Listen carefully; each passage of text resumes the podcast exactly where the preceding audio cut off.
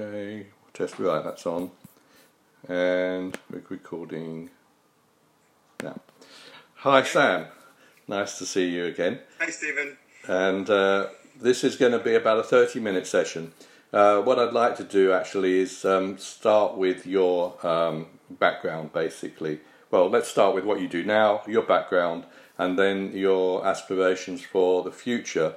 You're one of the few people that are actually excited by the opportunities um, created by the pandemic. So each of the chapters that I'm doing is related to a particular theme. And your one, you'll be pleased to know, is what to do in a crisis. Uh, okay, because I think you have been an expert on that. So can we just start with, uh, and then move on if you want, or I can remind you, uh, what you're doing now, uh, how you got there, and what the opportunities are for the future. And finally, uh, what advice would you give for a budding entrepreneur? Yeah, so I mean, I'm the owner and director of a, a business called New Forest Activities. It's an outdoor activity provider uh, based, surprisingly, in the New Forest, which is uh, been my home for most of my life. And um, we effectively adapt outdoor experiences, so canoeing, kayaking, ropes course, um, we've got like a laser tag element to it as well. And what we do is we take those activities and we adapt them to what the clients need and what they want. So the clients could be mums looking for a, a birthday party idea for their youngsters. It could be a family looking to escape modern, you know, modern life and, and spend some time in some canoes out in the forest, or it could be a business team looking to experience something a bit different, sort of team building really, but um, maybe with a desire to kind of learn a bit about themselves as well as having some fun. Um, I set this business up, well, 2010, I guess it became a limited company, but actually my history of doing this goes a lot further back. So back in 2003, I started a business called Liquid Logistics. Um, I was and, and still am passionate about paddle sports. Um, particularly whitewater kayaking is if I if the New Forest was blessed with mountains and rivers, I would be out a lot more often than I am nowadays. But certainly when I was younger, I used to travel the UK and, and, and, and further afield to um, quench my passion for, for whitewater rivers. And Liquid Logistics was kind of born off the, that passion because I wanted to get other people involved in the sport. The New Forest being my home had a had a resource that was being not used, which was the Beaulieu River. Uh, so we approached them and said, "Hey, can't take people whitewater kayaking just yet because they're not qualified, but we can take them out on a on a on a river. Um, and the degree course that I just completed, I've met a, a great friend Richard, um, and uh, myself and Rich set up this this paddle sport business, which evolved over time into New Forest activities because we started to work with youth projects, business teams, and actually there was a demand for you do the water sports stuff, Sam, but can you do anything on the land. So we had an archery range, and then we did some problem hmm. solving, team challenges. We used to rent other activity centres for some of the residential elements of our Prince's Trust programs, and it just seemed almost natural and organic to kind of grow the business and then effectively rebrand it once we became greater than a, canoe and kayaking company. Um, Liquid Logistics still exists as a brand. We take people sea kayaking. We take people from sort of beginner level up to intermediate um, really help them to, to get the skills to be self sufficient so they can then join a club and, and, and do these things themselves. And then, I guess, pre pandemic, so, you know, going back to, I guess, March 2020, New Forest Activities was at a point where it was relatively self sufficient. So I had an office manager, a senior instructor, a chap doing my marketing, and we had developed the systems and processes. So effectively, for me as a director, I was able to kind of coach and guide that team rather than having to be there to do. You know, it's that kind of who, not how. I wasn't. I was basically outsourced uh, the primary roles of the business, um, and that had allowed me to begin a new journey, which was to move into kind of helping other business owners, other entrepreneurs, um, and, and, and effectively become a coach, which is kind of I think I've been putting that off. You know, I've always wanted to add greater value. And I've, I've got scribblings from 10 years ago where I was looking at building a personal development course and building a, um, a mindfulness program and, you know, all these kind of things. And I kind of thought, oh no, who, who's going to listen to me? Very much an imposter syndrome. And it, it, still persists a little bit as well. I've still got issues around that. But um, so effectively, I was all set to become a coach. I've branded a business, uh, trained for the future And just as I was about to kind of launch that, uh, coronavirus hit, and I found myself very much needing to go back to, to New Forest activities to help that business effectively come through this because, you know, having to shut for a few months and losing a great amount of revenue um, is a challenge that needs to be addressed, and I can't just leave that to my team really. So, um, as we move out of uh, lockdown now, I'm, I'm, I'm, I'm got a bit of a balancing act between coaching and, and, supporting and working with my team at New Forest Activities and looking to grow my coaching network and my influence and you know produce resources that are going to help others. Okay. Um, so yeah, so that, I guess that's who and what. Yes. Yeah. that's who and what. And then, um, as I said, the main issue for this particular talk is how you dealt with the pandemic. I think it would be fair to say, probably, and I'm putting words in your mouth here, that probably at first it was a bit of a shock, but then you actually grasped the nettle by the horns and. Uh, and I, I, I uh, been looking at your Facebook group, uh, maybe talk a little a bit about that, and um, just generally how you have seized the opportunity to develop new ideas because of this crisis. So it's really about how you deal with a crisis in business. I mean, ultimately for me, this is it's about practicing what you preach. Um, you know, I've I've been obsessed with personal development um, since I was in my teens, you know, reading the Tony Robbins books when I was kind of 18, 19, and I did an NLP practitioner program again right back at the start, and I was using ropes courses to talk executives through stressful situations. You know, they've got mm. these guys at the top of a trapeze pole or top of a, a, a, telegraph pole 40 foot in the air and here was me an 18 19 year old coaching them through that that process of, of, of being stressed and say and um, one of the really big lessons that I train my staff to put out now when, when they run the, the, the youth projects we do with the Prince's Trust is there's two types of things in this world. There's things that you can change and there's things that you can't change. All right, and and and when there's something that you can't change going on, it's very easy to get sucked in and, and be a victim almost and, and feel that it's not fair. Why is this happening to me? And, and effectively get locked in a cycle where it's um, it's not your fault and it's not fair um, and, and the coronavirus, I mean, none, none, of us can change that, what was happening in the background. Like the environment is the environment. It's, you know, it's, it's unchangeable. But we can, what we can change is our attitude to it and the way that we act and the way that we behave and the mindset to it. Um, and it was like, Sam, you've got to practice what you preach now. You know, it's all right having all these kind of ideas and, and, and mantras and how to live your best life kind of ideals when it's you know all plain sailing. Um, it's when it actually gets tough that it matters. Um, so I've very much been digging deep and you know both internally and projecting outwards, trying to show that I do practice what I preach. And one of my first posts, quite soon after coronavirus, was, was about like how this is a team building event now. Um, mm. You know what team building events are is we take a business team out of their comfort zone and we put them in a new environment.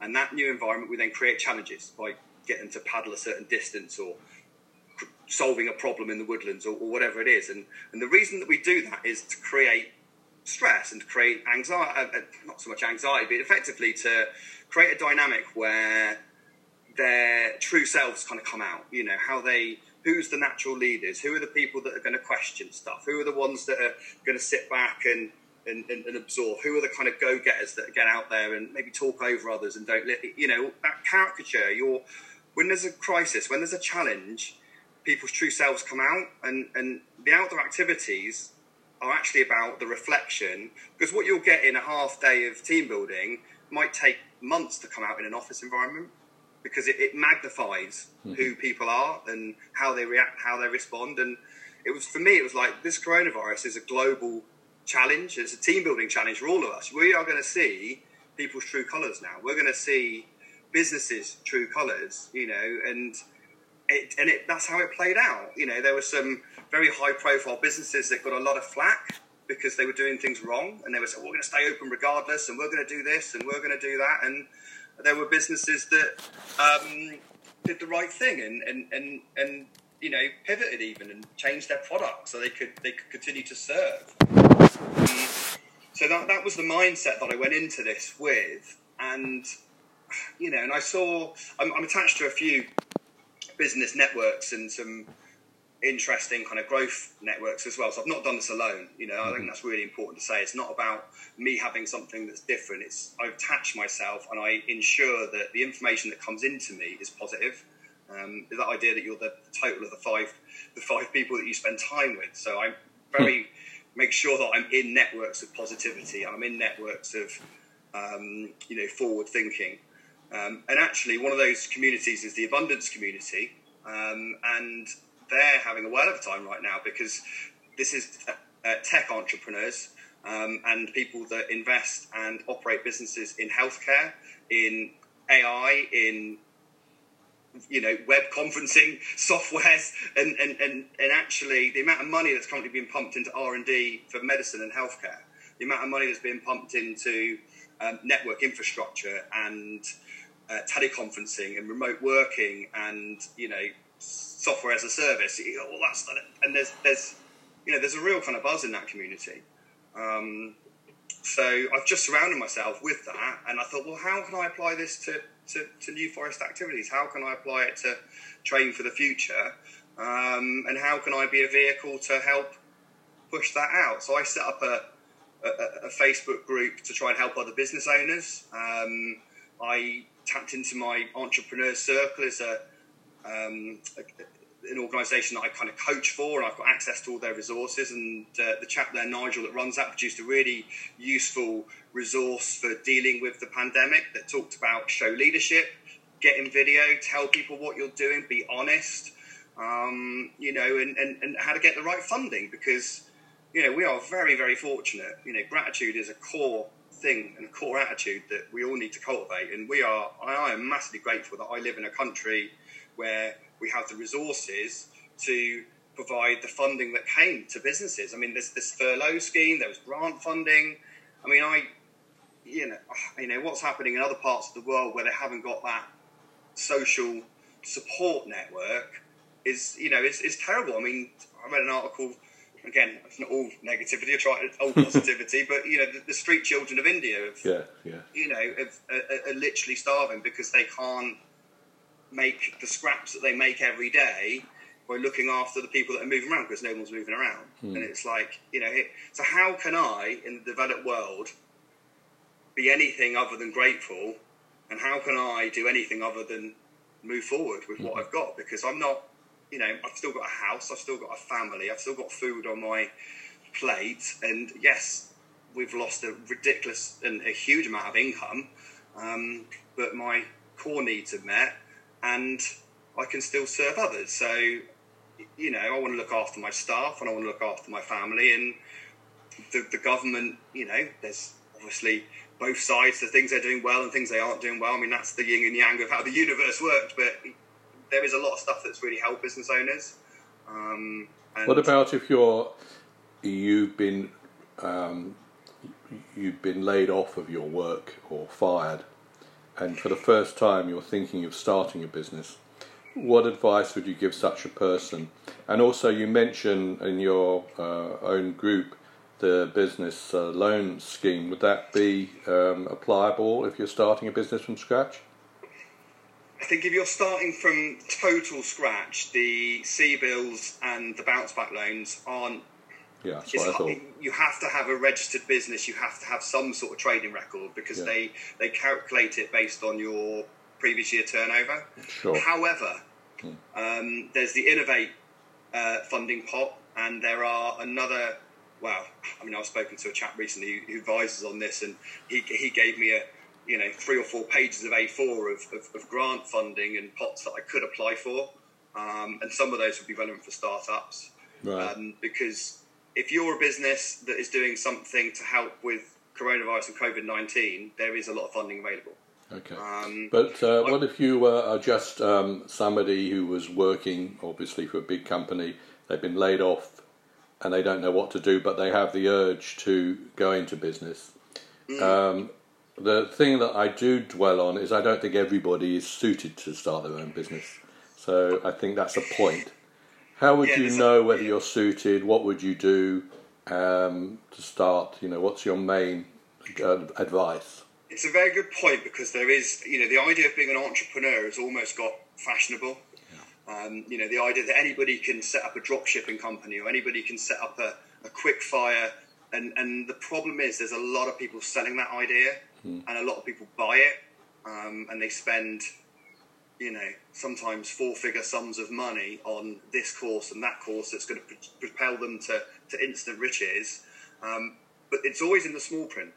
You know, we do not guarantee these results. These results require hard work, dedication, sleepless nights, passion, um, and a real desire to serve. And, and you know, and it's very easy for these gurus to, to show examples of people that have made it because people do make it. Um, but it's it's not for everyone because it does require a, a certain mindset, you know, and um, execution is the key.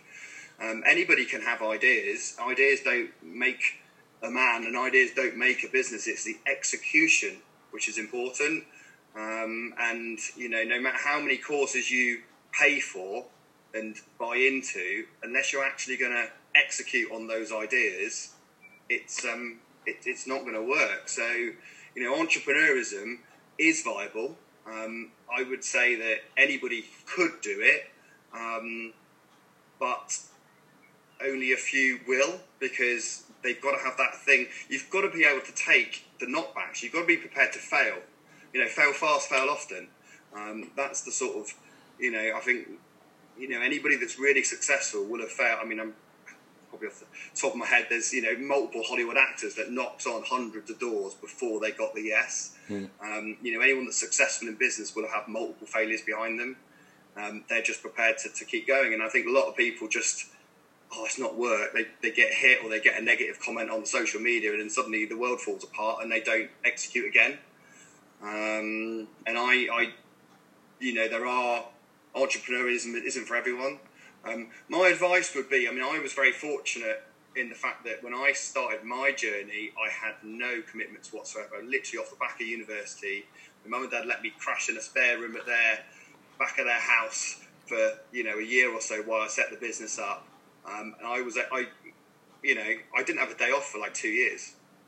Um, but I didn't see it as work. I saw it as play because I had some canoes and I was taking people out canoeing. It's like that's not work, eh? So, um, but we we just didn't take time off. We just did it constantly every day, um, and that's a lot. If you're, you know, you've left the job where you were doing a nice, comfortable nine to five and getting a decent wage, and it, you know, are you going to be prepared to, to work that hard for not very much money to make it stick?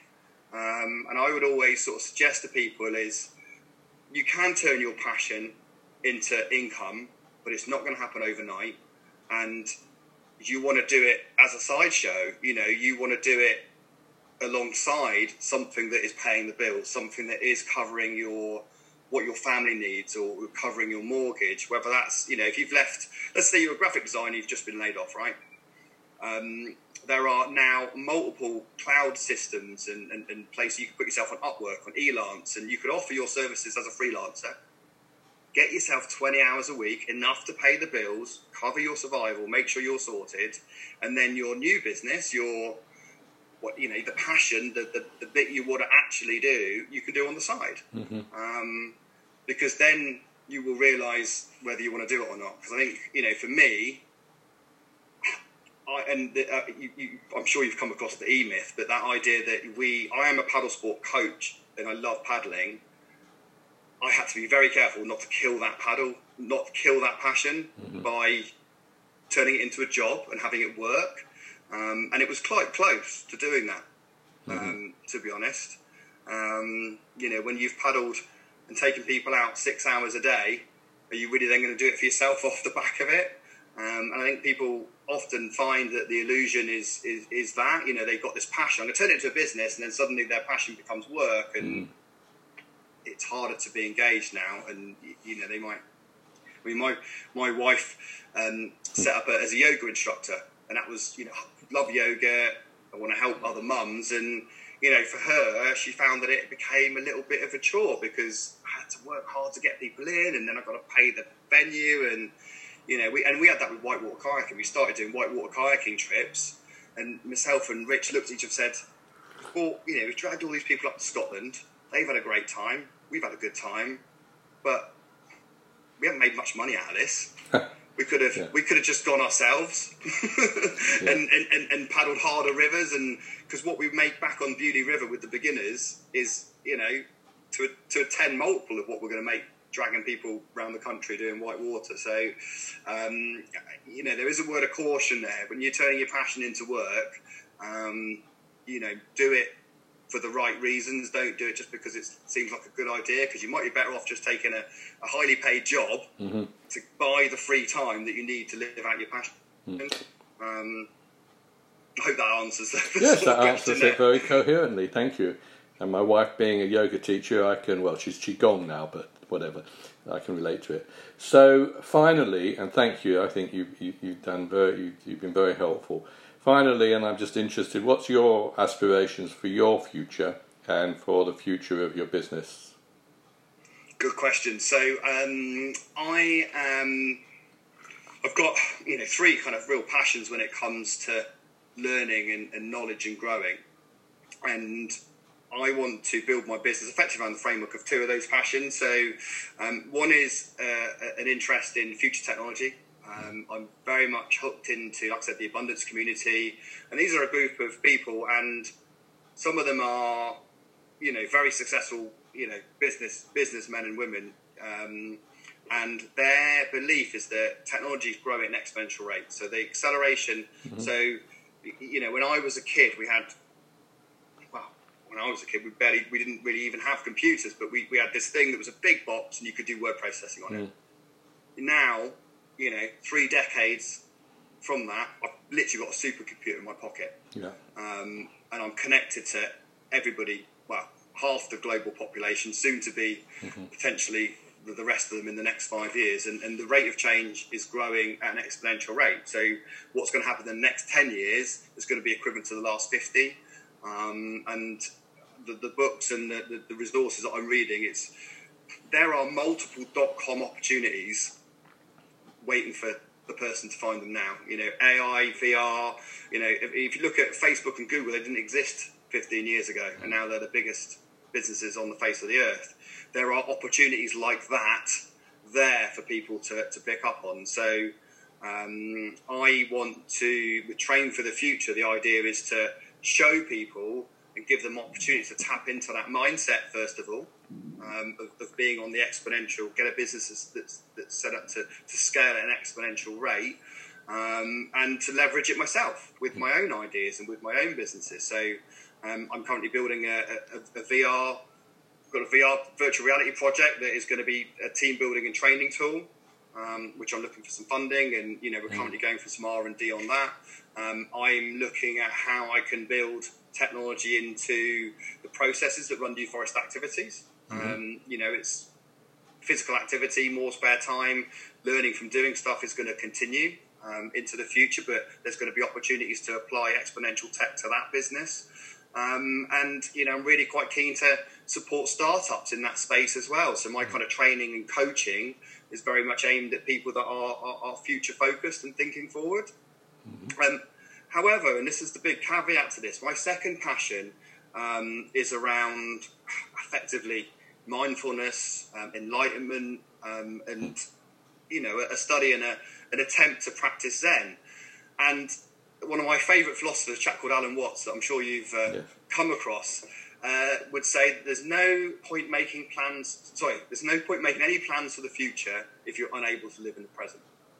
Um, because no matter how great the future is, and no matter how great an experience you create within yourself, it's it's transient. It just passes. Mm. Um, and if you aren't able to live now and be happy now and be grateful now and content and kind in the present, then no future is going to help you because you're always going to be looking for the next thing. Mm-hmm. Um, so it's really important. Although I've got that exponential and growth mindset, it needs to be grounded now.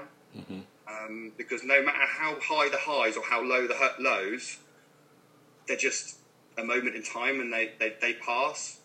So I am really passionate that people appreciate that and, and they are grateful. Um, they are passionate. I mean, the, the, I've got these four core attitudes really um, that I try and cultivate in myself and help others to. And really, I wouldn't work with want to work with people that didn't. Um, the first one is gratitude. As we as we said, you know, gratitude is based on what has happened and what we have, not a future thing. And be grateful for the meal I had last night, the roof over my head, the fact that I'm healthy and able to speak to you now is, you know, just three things that I can be deeply grateful for. Um, passion for what you're doing is another attitude to cultivate. You know, it's really, really important that you are passionate about what you do. Um, you can have somebody that is a cleaner in a hospital, passionate about their role, because they don't see themselves as a cleaner. They're someone that talks to and helps the patient. Mm-hmm. You know, that's someone in a role that society might deem menial. Um, but actually, it's very important because it's the talking and the conversation they have with the with the patients Absolutely. that are there. And you know, whatever you do, passion is is, is key to that. Uh, the third attitude is responsibility. So act as if everything that happens to you, you are responsible for. Um, you know, what comes back at you, you are responsible for. Um, and it's an act as if. It's not saying that that's objectively true. I am just acting as if, and then I'm going to respond as though I create my own reality. I create the things that happen to me. I'm responsible for how people react, respond, how I react and respond. Um, and we would go down a whole free will discussion. Maybe we should do no, not now. not now. Um, but you know, I, but I act as if I'm responsible. Yes. Um, you know, regardless of whether what's driving the behaviours. Um, and then, so those are the three passions that are kind of inwardly cultivated. Mm. And the final one is outward, and that's kindness. Mm you know, in what I do, everything I do should come from a place and, and, and, a want to show kindness to the world. And, you know, and if someone comes at you aggressively and, you know, challenging or whatever, if you put kindness back at them, it's very hard for them to yes. remain angry. Um, and, you know, just to be kind and appreciate that yeah. if you were in that person's shoes, right, if you'd had their entire backstory and their entire life experiences, would you have done anything different? Could you have done anything different? Yeah. Um, and I, I think the often the answer is like, well, no, you probably wouldn't. You know, if you'd had their parents and their background and their experience of life, possibly you would be doing what they're doing. So show some kindness. Um, and those four attitudes are. I pay, I pay attention to them. So I use mindfulness to observe myself. Um, and, and, and that's why mindfulness is the overall tool. It's like the all seeing eye that observes your behaviors. So if I catch myself in a state where I'm I'm angry or stressed or anxious, mm-hmm. if I could just observe and say, "Well, are you showing one of the four attitudes now, Sam? Are you taking responsibility for this mm. situation? Are you being passionate? Are you grateful for what you have? And are you showing kindness?" Um, it's the it's the practice of meditation. It's the practice of mindfulness that allows you to to catch yourself, um, which is why the four attitudes are the, the core, but the, the real secret sauce is that ability to observe your acting them out. Mm-hmm. Um, because we're all human, we all get angry, we all get emotional because that's what energy moving, isn't it? We are emotional creatures. Um, but mindfulness practice allows you to catch yourself and go, how long am I going to choose to be angry for? You know, isn't it interesting that that person triggered that emotion or that that situation triggered that emotion? And you can through practice, get that down from being angry for an hour to maybe 30 minutes. And mm-hmm. maybe if you get really good at it, you can catch yourself in the moment. And maybe you can just be angry for just a few moments and then let it go. Mm-hmm. Um, and we're all practicing, aren't we, at that art? Um, and that you know that's the that's the technique. So I, kind of, I know I know I went a bit bit bit off on one there, but that's um, that's how I like to kind of that's, live my uh, life, really. That's lovely, and actually, I think it's a great place to end because I think um, you've given some fantastic guidelines for people that are interested not only in business but also in managing their own lives. Uh, thank you. So I'm going to turn off the uh, recording now.